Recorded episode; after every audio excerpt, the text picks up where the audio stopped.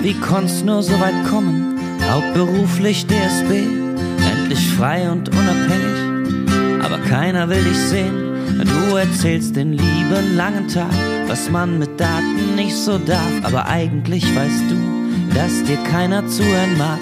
Du erstellst Richtlinien, Fragebögen und zitierst Gesetze, aber bleibst leider allein, weil's den anderen zu komplex ist. Du willst prinzipiell der Menschheit ohne Ruhm was Gutes tun, doch alle sind genervt von dir und Dank ist der Welt ein Lohn. Hallo und herzlich willkommen zu einer weiteren Folge von Doktor Datenschutz, der Podcast der Intersoft Consulting Services A G. Bei mir ist Cornelius und ich bin Laura. Wir sind beide als Juristen und Datenschutzbeauftragte tätig und wir berichten monatlich für euch aus der Welt des Datenschutzes. Hallo Cornelius. Hi Laura, grüß dich. Na, also auch wenn das Wetter ja nicht so ist, ich bin ja immer noch irgendwie in Sommerstimmung und schwelge wahrscheinlich eher noch in allem, was so die letzten Wochen gebracht haben. Aber das ist ja datenschutzrechtlich vielleicht auch nicht das Schlechteste. Den Eindruck, die letzten Wochen waren ereignisreich, da kann man ja vielleicht nochmal zurückblicken. Wie ist dein Sommer bisher denn so? Mein Sommer? Also mhm. jetzt gerade natürlich wie, wie überall, viel Regen, viel Regen. Mhm. Aber ansonsten kann man sich konzentrieren auf die Arbeit, kann sich um Datenschutz kümmern und so. Ist ja auch nicht das Schlechteste. Kommt drauf an, aus welcher Perspektive. Aber also für mich ist es okay, was zu tun.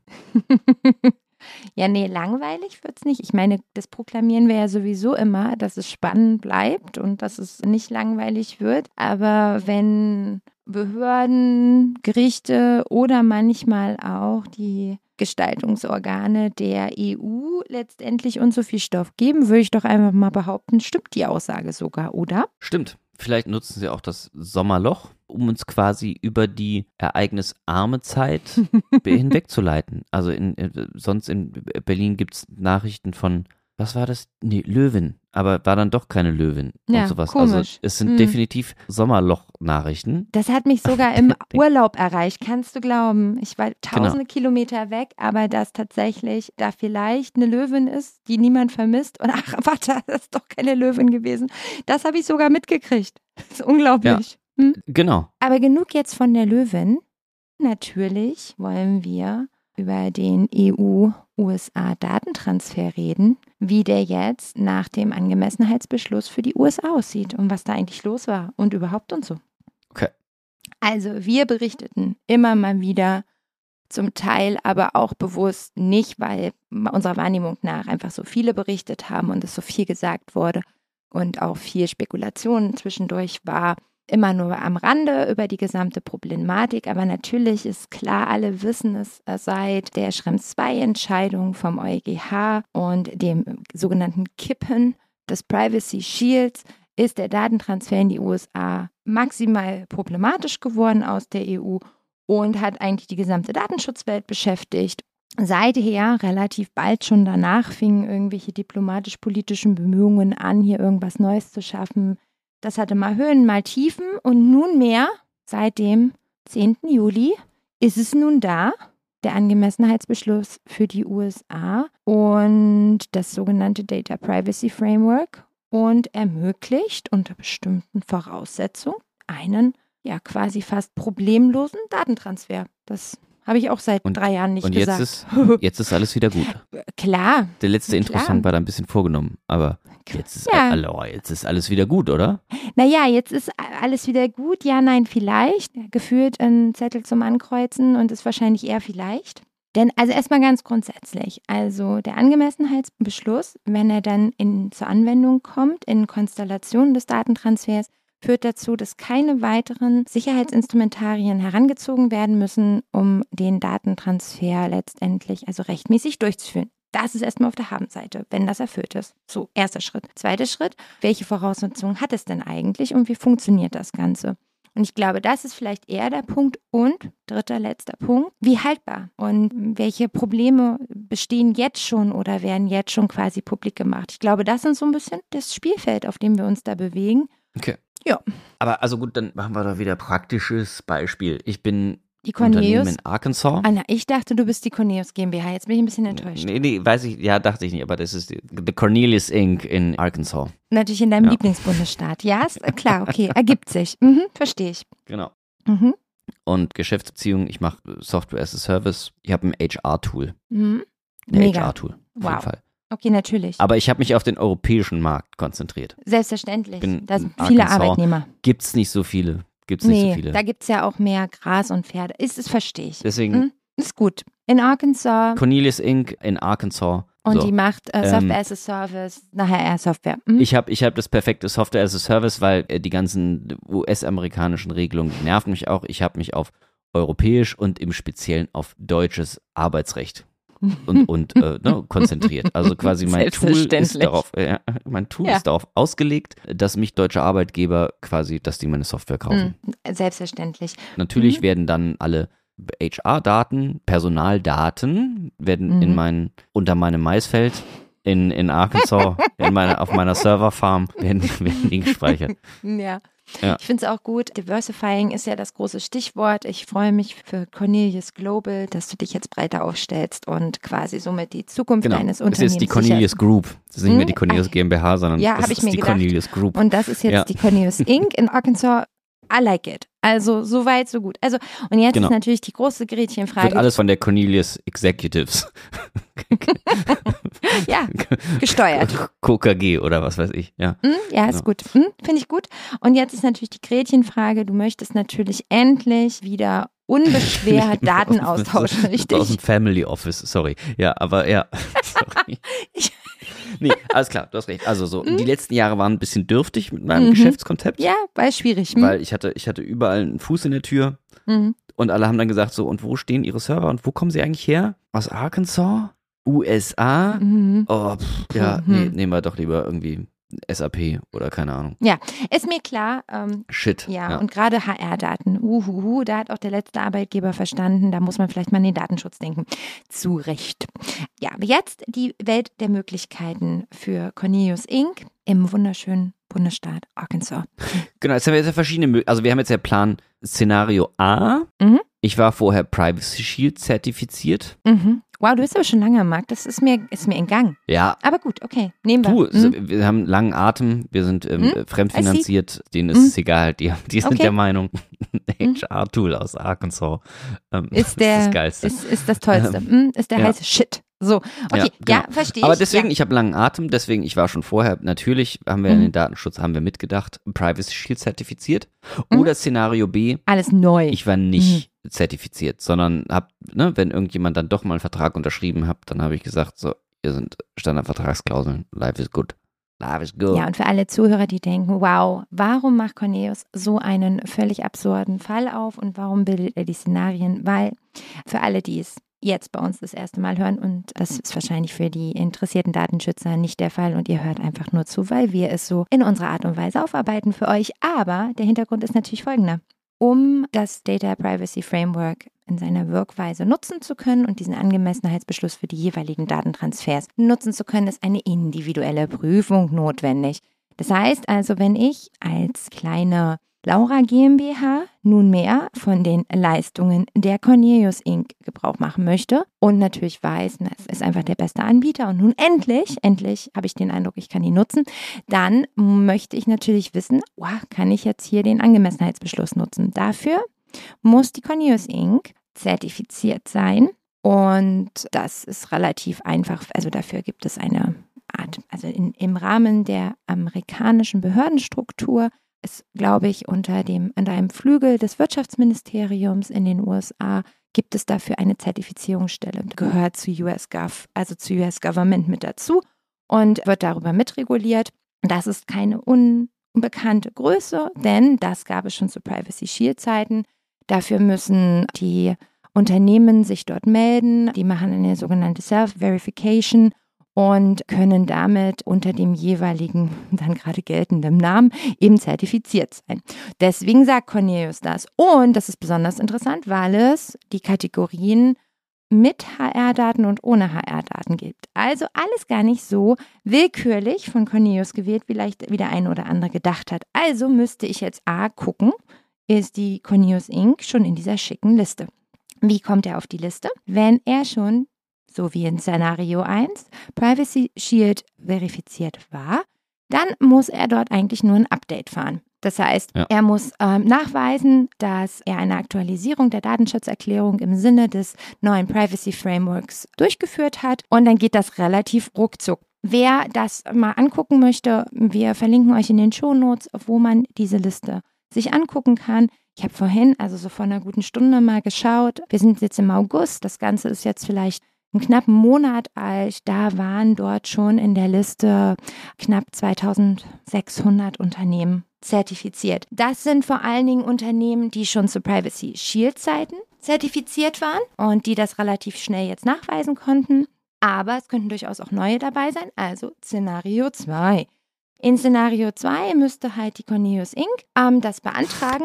Achso, Moment mal, aber dann ist es aber theoretisch, Stand, ja. Stand jetzt, wenn ich dann quasi vorher Privacy Shield zertifiziert war, mein Update geholt habe und sowas, mhm. dann kann zumindest, was den internationalen Datentransfer angeht, Artikel vierundvierzig, bliblablub, kann ich sagen, nö, hab ich. Ja, hast du. Alles gut, kann mir keiner was. Denn fertig, ne? Schon cool. Ja. Sehr, sehr nüchtern zusammengefasst hat das der Landesdatenschutzbeauftragte für den Datenschutz und die Informationssicherheit in Baden-Württemberg in seiner Pressemitteilung hierzu. Das ist sehr nüchtern alles dargestellt, aber sehr schön zu sehen, was halt dann alles nicht mehr nötig ist. Also kein Transfer Impact Assessment. Es gibt, ist keine individuelle Bewertung eben des Datentransfers mehr notwendig. Es müssen keine additional measures, also zusätzliche Maßnahmen, so wie wir es eben vorher vom E T S A kannten, irgendwie noch ergriffen werden. Dann ist echt, dann ist echt alles gut, ne? Also dann ist fertig Prüfung, jedenfalls Datentransfer, ja. ne?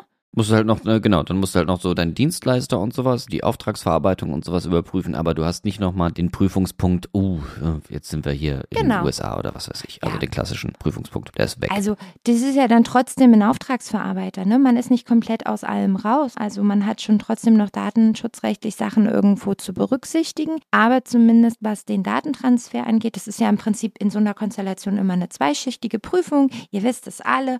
Ihr guckt euch also erstmal an, wie ist die Verarbeitung an sich und guckt, was ihr datenschutzrechtlich alles berücksichtigen müsst. Und im zweiten Schritt guckt ihr eben, okay, wie ist der Datentransfer? Und dieser Schritt ist dann in Szenario eins, hier für unsere Cornelius Incorporated, da ist ein Haken dran. Warum habe ich nochmal hingewiesen, H R-Data, Non-H R-Data? Weil der Punkt durchaus klar, also Laura, die kleine Laura GmbH, ähm, die muss natürlich jetzt gucken, bei so einem Dienstleister, der Cornelius Incorporated, für ihre H R-Daten, ob die dann da auch für zertifiziert sind. Ne? Das ist äh, ein kleiner, also noch ein kleiner Aufwand quasi obendrauf für das jeweilige Unternehmen. Aber so wäre das, das wäre relativ schnell und das zeigt sich aber, auch. Ne, aber kurz, aber um das nochmal kurz, das ist ja wirklich ein sehr mhm. springender Punkt. Also das heißt, mhm. du musst für die Art von Daten, von personenbezogenen, die, also du kannst nicht sagen, hier, ich, äh, pff, verarbeite E-Mail-Adressen und dich dafür zertifizieren mhm. lassen, sondern du musst schon speziell sagen, Freunde, ja. das und das mache ich. Und das steht da auch alles. Also diese Liste, die gibt Auskunft auch über die grundlegenden Verarbeitungen, die davon erfasst sind. Ich habe meinerzeit da nie Widersprüche erlebt, dass also quasi so eine Kerndienstleistung da nicht dabei war, die im Prinzip auch das Produkt ausgemacht hat, also noch zu Privacy Shield Zeiten halt. Ich kann ja jetzt ja, da muss man vor allen Dingen, ne, da muss man ja auch erstmal drauf gucken irgendwie, ne? Also weil theoretisch ja. bist du äh, in Deutschland und du sagst, ah ja, alles klar, ihr seid zertifiziert, kein Problem. Ja, ich meine, es ist nur ein Klick weg. Ja, es ist nicht schwer, theoretisch, aber natürlich hast du recht. Also äh, fairerweise, so Full Disclosure, ne? Also ich meine, mit dem neuen Framework habe ich n- genauso viel Erfahrung wie die meisten, nämlich noch kaum welche. Logisch, ne? Das Ding ist gerade gekommen. Viele der Erfahrungswerte, also die jedenfalls, die ich euch mitteilen kann, ich weiß nicht, Conny, wie es dir geht, aber ich vermute mal ähnlich, beruhen natürlich auf den Erfahrungen mit Privacy Shield auch und auch, wie das aufgebaut war. So fair Klar, muss man ja. natürlich sein, ne? Ein paar Feinheiten werden sich vielleicht hier noch zeigen, aber bei gleicher Behörde, gleichem Verfahrensgang, gleichem Zertifizierungsprozess und die, die ganzen Masken sind auch noch gleich und wer ein bisschen im Detail guckt, liest sogar noch an einigen Stellen Privacy Shield, weil die Leute es nicht ordentlich aktualisiert haben, ohne Quatsch. Das zeigt natürlich ja. die, die Intensität und der Bemühungen hier, ähm, was Neues zu machen. Aber ähm, okay. Kann ich kaum ernst also erzählen. Naja. Hm? Also und ich glaube, dann später gehen wir, gehen wir dann ja nochmal ins Detail, wo jetzt die Verbesserungen zum Privacy Shield sind und mhm. die können wir, glaube ich, am besten im Punkt äh, unter Szenario zwei, ich habe eben bin nicht zertifiziert, ja. sondern ich sage so, ich habe Standardvertragsklauseln, habe ich hier unterschrieben. Ach so, du hast, ach ich dachte Szenario zwei ist, ich bin noch nicht zertifiziert und will mich neu zertifizieren. Nee, nee, ich bin nicht so. zertifiziert, sondern ich sage so, pff, zertifizieren, äh, Zertifi, Zertifar, Zertifu. Will ich nicht, ah ja. Ist mir egal, ich lasse die alle Standardvertragsklauseln unterschreiben. Mhm. Wo du ja zumindest vorher gesagt hast, also der EuGH zumindest, ne, dass sich natürlich wieder in schöner Manier so ein bisschen, ja, das kann vielleicht nicht ausreichen, sich da ein bisschen aus der Affäre gezogen hat und dementsprechend die Aufsichtsbehörden da in die Bresche gesprungen sind und gesagt haben, so naja, nur Standardvertragsklauseln, das reicht nicht aus. Genau. Wir brauchen da ja noch irgendwie mehr, einen Nachweis, ne? Wir brauchen ein Transfer Impact Assessment und eine Versicherung, genau, und keine Ahnung, und selbst ja. dann b- passt das eigentlich alles nicht. Also Standardvertragsklauseln, schwierig. Genau. So, jetzt habe ich Standardvertragsklausel. Ist das jetzt, kannst du immer noch, also hat, hat sich was geändert? An den Standardvertragsklauseln hat sich nichts geändert. Also die sind natürlich immer noch die gleichen. Genau, aber würde jetzt quasi ein Gericht, würde jetzt quasi, wenn ich jetzt sage, jetzt kommt eine Aufsichtsbehörde zu mir, zu der Cornelius GmbH, nee, zu der Laura GmbH und sagt mhm. so, jetzt zeig mal her, wie, wie rechtfertigst du den Datentransfer zu der Cornelius Incorporated. Mhm. in Arkansas. Natürlich. Und dann sagst du, hier sind Standardvertragsklauseln. Und dann mhm. sagt die Aufsichtsbehörde, nö, reicht nicht. Ja, gut, dass ich einen starken Vertragspartner habe, die Cornelius Incorporated. Cornelius, wie ist denn das? Die haut dich raus. Okay, well played. Okay, dann würde ich ja sagen, liebe Freunde, die Grundlage, weswegen der EuGH damals entschieden hat, dass der Datentransfer aufgrund nur von Standardvertragsklauseln nicht rechtens sein kann, hat sich ja grundsätzlich geändert. Denn es wurde ja dazu mal gesagt, dass die Rechtslage in den U S A nicht ausreichend sind, also dass quasi die Standardvertragsklauseln das Papier nicht wert sind, auf dem sie stehen, denn die Unternehmen die dort aufgeführten Verpflichtungen gar nicht einhalten können. Mhm, genau. Jetzt kannst du aber sagen so, naja Freunde, aber jetzt hat sich die Rechtslage ja grundsätzlich geändert, mhm. denn dieser neue Beschluss ging ja mit Zugeständnissen der U S A auch her. Ja, genau. Und um das, also um das plakativste Beispiel zu nennen, einfach jetzt haben wir quasi diesen Data Protection Court, ne? Denn der größte genau. Kritikpunkt auch an den Datentransfer an sich in die U S A und auch an den Standardvertragsklauseln war ja so, pass auf, es gibt für Europäer Erfüllung äh, gibt von es betroffenen kein, Rechte. Im Prinzip ist das Stichwort. Mhm. Genau. Und es gibt auch keinen ausreichenden Rechtsschutz. Ne? Ich kann nicht, ja. ich kann nicht vor Gericht gehen, weil ich auch einfach nicht die Rechte habe, die ein Amerikaner hat. Also das heißt quasi, ich ja. bin eigentlich im Grunde rechtlos ja. und Ermittlungsbehörden können in den U S A mit meinen Daten machen, was ich will, ohne dass ich mhm. was dagegen machen kann. Ja, genau. Und jetzt das haben war wir, einer der großen Kritikpunkte. Genau. genau. Und jetzt haben wir diesen Data Protection Court, mhm. um es mal so zu sagen, mhm. ohne das jetzt irgendwie zu werten, ne? Weil das wird sich auch erst zeigen müssen. Genau. Ich will da jetzt auch gar nicht ins Detail gehen, aber natürlich kannst du dem jetzt ja entgegenhalten, ne? Der EuGH, so wie er damals entschieden hat, hat ja aufgrund einer völlig anderen Rechtslage entschieden. Auf jeden jetzt Fall. Jetzt ist es ja so, jetzt, jetzt haben hab sich ich, Dinge geändert. Genau, jetzt kann, genau. jetzt kann ich als Betroffener, kann mir ja Rechtsschutz suchen. Genau, also das ist auf jeden Fall eine. Und der zweite sehr große Kritikpunkt war ja im Prinzip die grundlose Massenüberwachung, insbesondere von Geheimdiensten und Sicherheitsbehörden. Und da wird ihm, dem wird jetzt eben entgegengehalten, was sich hier geändert hat, ist diese Executive Order des Präsidenten, im Prinzip dem Verbot, also grundloser Massenüberwachung und die Erforderlichkeit und Verhältnismäßigkeit solcher. Das ist natürlich und bestimmte Zielsetzungen in bis dato eben normaler Massenüberwachung ist eben auch erfolgt. Also da ist was passiert und also das sind so die Argumente. Hier haben sich Dinge geändert. Das sind jetzt nicht alle Beispiele, aber einige Beispiele, vor allen Dingen die ganz großen Kritikpunkte beziehungsweise die Punkte, die eben auch im EuGH-Urteil in Schrems zwei so unterstrichen haben, warum eben Privacy Shield hier nicht ausreicht, um ein angemessenes, gleichwertiges Datenschutzniveau im quasi Austauschland, also dann U S A quasi ähm, zu unterstellen. Ja. Das ist sicherlich ein Punkt. Und dann kommen wir jetzt zu der Ausgangsfrage, die du gestellt hast. Ja, wie wirkt sich das denn jetzt auf die Standardvertragsklauseln auf? Also wie ist es jetzt mit Transfer Impact Assessment in Additional Measures und wie es nicht alles heißt? Also ich habe zumindest einen, einen Punkt, würde ich sagen. Ne? Ich würde sagen, ähm, du hast einen Punkt. Habe ich jetzt erstmal, mhm. habe ich wieder ein paar Jahre Ruhe. Also was, ja. ähm, denn, naja, was will jetzt eine Aufsichtsbehörde sagen? Wenn du sagst so, ja, wir haben Standardvertragsklauseln irgendwie, es gibt ja anscheinend einen Angemessenheitsbeschluss irgendwie, da mhm. wurde auch rumgeschraubt. Dementsprechend kann man jetzt ja nicht mehr pauschal sagen, dass die Standardvertragsklauseln quasi nicht ausreichen. Es ist jedenfalls schwierig zu argumentieren, dass man diese zusätzlichen Maßnahmen, um das Schutzniveau zu gewährleisten, das war ja der Haupt, das Hauptargument, mhm. dass man ja jetzt anders erreicht hat, sonst hätte es ja keinen Angemessenheitsbeschluss haben, dass man diese jetzt durch dann zusätzliche Maßnahmen zur Standardvertragsklauseln erreichen soll. Also da beißt sich doch irgend ähm, die Schlange, die Katze? Irgendwas beißt sich dann entspannt. Die Katze, also, die Katze. in den Schrank. Ja. Ja. Also da passt doch irgendwas nicht, wobei es gibt ja, und das ist vielleicht dann der letzte große Punkt hierzu, also mal abgesehen zur Umsetzung und im Verhältnis zu Standardvertragsklauseln und wie läuft das denn jetzt eigentlich mit der Zertifizierung, wie ist das Ganze eingeordnet worden? Die Aufsichtsbehörden in Deutschland haben sich zum Teil geäußert und zum Teil auch sehr kritisch, also jedenfalls aus ähm, ja, einer Landesbehörde. Kritisch, ne? Ja. ja, es war, die Kritik war sehr unterschiedlich. Einige haben neutral dargestellt, ähm, so empfand ich zum Beispiel die Pressemitteilung aus Baden-Württemberg, jetzt nicht euphorisch, aber neutrales Darstellen und letztendlich aber auch deutlich machen, das ist jetzt geltendes Recht. Man kann sich darauf berufen, fertig, aus, raus. Andere wiederum waren damit deutlich kritischer, also die Pressemitteilung von Landesbeauftragten aus Thüringen macht sehr deutlich, dass man das auch anders sehen kann, das war deutlich kritischer. Und auch, wenn man genau liest, eben auch eingefärbt von den Aussagen, die man von Maximilian Schrems kennt und gehört hat, nachdem das veröffentlicht wurde, der im Prinzip ja sagt, also und zwar jetzt fast wortwörtlich, es ist halt ein Abklatsch der vorherigen Abkommen und deswegen eben das äh, Papier nicht wert, auf dem es steht, mehr oder weniger. Also das ist jetzt meine Interpretation ja, also, seiner Worte. So entre nous, nur zwischen uns beiden, Laura. Mhm. Ist das natürlich alles ein bisschen ein Stretch, weil ich kann mich noch daran erinnern, dass wir uns darüber unterhalten haben, wie denn die Lösung sein sollte von zwei ja.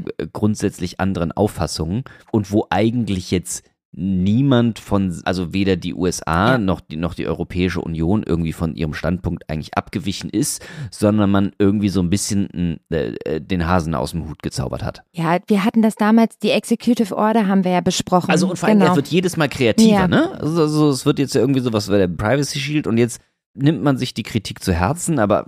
Also, ähm, also ich bin mal, ich bin mal gespannt. Ich meine, unsere gut, guten Freunde von, von None of Your Business, die werden ja das, also die werden das ja sicherlich ausprobieren, wie das ist mit, mit diesem Data Protection Court. Aber natürlich. Also, Cornelius, ich muss ja ganz ehrlich sagen, politisch ist natürlich eine Menge passiert. Aber reicht das, was sich bewegt hat, aus, dass das Bestand hat, ist doch eigentlich die Frage. Die Überwachungsgesetze und Möglichkeiten, Pfizer und so, da muss man fairerweise sagen, da hat sich halt nichts getan. Haben wir quasi Beschwerderechte von Verfassungsrang, so wie es amerikanische Bürger hätten? Nein. Da sind natürlich Kritikpunkte, die auch von äh, None of Your Business kommen, die einfach nicht einfach wegzuwischen sind. Hat das Auswirkungen auf die akute jetzt geltende Rechtslage? Nein. Kann man sich darauf bis alles Ende aller Tage verlassen? Wahrscheinlich auch nein. Ich finde, das gehört ein bisschen zur Wahrheit. Der Rechtsweg wird Zeit dauern. Ich vermute mal, irgendwas zwischen zwei bis drei Jahre haben wir Ruhe. Ist das dann gut? Also ist das jetzt mal vom Recht weg, sondern mal einfach, sind meine Daten dann da jetzt sicher? Ich weiß, es ist so ein bisschen, es ist nicht so rechtlich die Frage, wahrscheinlich nicht sicherer als vorher. Und das ist nicht, weil ich besonders pessimistisch veranlagt bin, weil ich nicht... Ja, also ver- verstehe ich. Ich meine, aber das ist ja eine grundsätzliche Frage, wo mir auch so ein bisschen, ich glaube, das gibt das Gesetz halt nicht her, aber ich finde, man sollte ja schon differenzieren, was man in die U S A schickt und was man nicht in die U S A schickt. No. Ne? Wenn es um irgendwelche Zugangsdaten für meine blöde Software geht und ich eine E-Mail und ein Passwort habe, um irgendeine U S-amerikanische Software zu nutzen, ne, und ich hier einfach nur über, mm. über E-Mail-Adressen rede. Ja.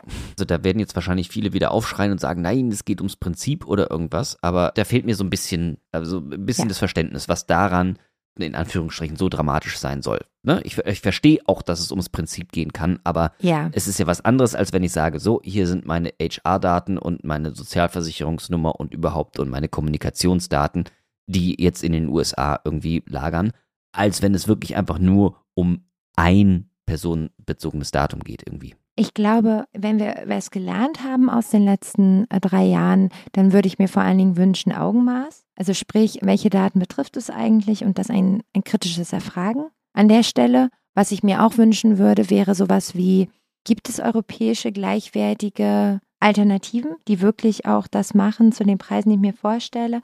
Die letzten drei Jahre sind ja auch nicht einfach nur vorbeigegangen. Das wird in vielen Fragen wird die Antwort Nein sein, aber in manchen ist sie vielleicht auch Ja. Unter anderem auch, weil man vielleicht überlegen muss, bei bestimmten Anwendungen will man vielleicht nicht in drei Jahren den gleichen Eiertanz, den wir hatten nach Privacy Shield. Und es kann ja vielleicht lohnenswert sein, in den Unternehmenslösungen, nach denen man sucht und denen man sagt, ich möchte eine Anwendung wählen, bei denen ich datenschutzrechtlich auch Ruhe habe, egal was da politisch und rechtspolitisch vielleicht gerade läuft. Könnte ja attraktiv sein für mich, weil ich eher ein H R-System habe, auf das ich mich wenigstens datenschutzrechtlich für die nächsten zehn Jahre irgendwie vielleicht einigermaßen verlassen möchte. Klar. Zum Beispiel. Ja. Das finde ich, also rein betriebswirtschaftlich könnte das ja durchaus ein Argument sein, das zu machen. Und wenn man diese quasi Erfahrungen, die man jetzt so die letzten drei Jahre gemacht hat, damit einfließen lässt, dann hätten wir schon mal was gewonnen.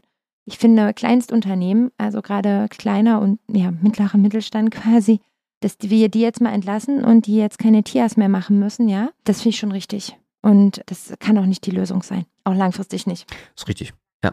Ganz grundsätzlich, ne, dass wir über Privacy Shield und was weiß ich irgendwie geredet haben, ist jetzt ja auch schon eine Weile her. Und ich weiß, das hat natürlich nichts mit der politischen Grundrichtung zu tun, aber trotzdem haben ja auch U S-amerikanische Unternehmen mitbekommen, dass du speziell im europäischen, aber mittlerweile auch im U S-amerikanischen Raum Datenschutz ernst nehmen musst. Ne? Ja. Also wenn wir jetzt, wenn wir jetzt einfach wirklich über grundsätzliche mhm. Betroffenenrechte angehen, über Datenschutzmanagement, über Personaldatenmanagement quasi, ja. wenn ich Kunde bei irgendeinem Unternehmen bin ja. und sowas, da war das vor D S G V O und überhaupt irgendwie sowas, da hat die gesagt so, what we have, we don't have your data, or, I don't know, we don't know, we, nobody cares.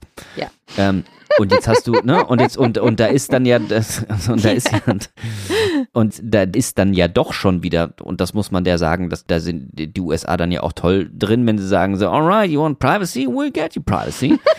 Und dann, ähm, in Arkansas, ne? Und dann, dann hast du da dann perfektes Management, ne? Da hast du deinen mm, Kundenaccount ja. und kannst sofort alles sehen. Aha, alles klar, das habe ich gemacht und sowas. Wieso kriegen die das gut so geschissen? Naja, weil sie vielleicht auch in Sachen Digitalisierung uns mm. einfach voraus sind und dementsprechend auch irgendwelche softwareseitigen Lösungen sind, um Betroffenenrechte transparent irgendwie geltend zu machen, das dann doch sehr viel schneller und pragmatischer umsetzen können und du nicht erst eine E-Mail irgendwo hinschreiben musst oder irgend sowas, sondern so, here's your privacy center. Ja, stimmt. We love you, you're a customer.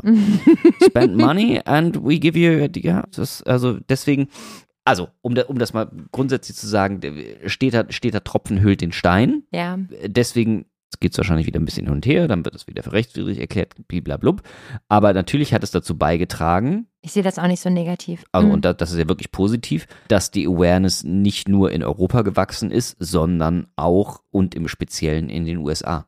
Ja, und da sind einfach die Player. Punkt. Nicht alle, alle, aber viele, viele, viele. Und deswegen, das sehe ich auch so, das merkte man auch, also die Schwierigkeiten, die man hatte, ganz am Anfang, als Privacy Shield weg war, welche Gespräche man geführt hat, wie absurd die zum Teil waren und wie die sich entwickelt haben in der Zeit. Mhm. Da wurde natürlich auch einfach aufgerüstet. Die haben einfach da deutlich investiert in den Bereich, weil sie wussten, jetzt müssen wir wohl doch mal was machen. Das ist sicherlich nicht nur wegen des Wegfalls von der Privacy Shield-Lösung gewesen, sondern da spielten auch andere Aspekte eine Rolle, wie ich sag mal auch bestimmte Bußgelder in den letzten Jahren, die einfach auch Wirkung gezeigt haben. Ach klar. Oder eine Wirkweise entfaltet haben. Das ist vielleicht die bessere Beschreibung. Ja, und um das mal anders, also die größten datenschutzrechtlichen Bußgelder gibt es nach wie vor in den U S A. Ja, das wird stimmt. ja auch gerne so ein bisschen im Rahmen der Diskussion unter den Teppich gekehrt irgendwie. Also das, wenn du eine Bank bist in den U S A und du hast einen Data Leak, dann gnade dir Gott. Ja, ist wirklich wahr. Also da sind zwar, das hatten wir damals auch, als wir über die Executive Order gesprochen hatten, thematisiert, dass bestimmte Begrifflichkeiten unterschiedlich besetzt und verstanden werden. Und das merkt man auch, wenn man sich mit, ich sag mal, also mit Privacy auseinandersetzt, wie sie in den U S A verstanden und auch legislativ umgesetzt werden. Aber das ist da auch kein Kavaliersdelikt. Wann und wie und wann es zu Sachen kommt und was sanktioniert wird und wann äh, man da also diese großen Damage Claims hat, also von Customer, das, das ist eine andere Frage und das läuft auch anders und ich will auch nicht behaupten, dass wir einen Schadensersatzanspruch brauchen wie in den U S A, aber das sind echte Nenngrößen, da ist äh, wirklich ähm, Musik drin. Ja, das ist wohl so. Auf jeden Fall, ich bin gespannt, was passiert. Ich freue mich auch darauf, vielleicht mal ein oder zwei weniger T I As machen zu müssen dürfen. Ist doch gut. Ja. ja. Das finde ich schon ganz nice. Also das ist gut. Ansonsten, wir freuen uns immer über eure Anregungen und eure Kritik. Informiert, ähm, äh, kommentiert, informiert euch gern und kommentiert dafür gern den Podcast und gebt dafür eine Bewertung ab bei Apple Podcast oder zum Beispiel auch bei Spotify. Empfehlt uns gerne weiter an andere interessierte Hörer. Außerdem freuen wir uns über jeden einzelnen Abonnenten. Wir planen bereits schon die nächste Folge. Also wie gesagt, es bleibt wirklich spannend. Ansonsten findet ihr detaillierte Infos zum Datenschutz auf unserem Blog unter w w w punkt doktor datenschutz punkt d e. Tja, und wer weniger Zeichen verarbeiten kann, geht einfach auf Twitter und findet uns da unter Doktor Datenschutz. Und damit habe ich alle Spannung gelassen und äh, wir euch hoffentlich mit einer kompakten Folge eine Freude gemacht. Es grüßt euch der Stammtisch von Doktor Datenschutz. wir, Laura, wir sind kein Boulevard, Boulevard mehr, wir sind jetzt schon ein bisschen Stammtisch. Also ich war heute ein bisschen Stammtisch. Aber ah ja, ja, ach na ja, ich glaube, ach ihr, ihr verzeiht uns das einfach. Ich gehe davon jetzt einfach aus, so, Punkt. Tschüss und bis zum nächsten Mal. Ciao.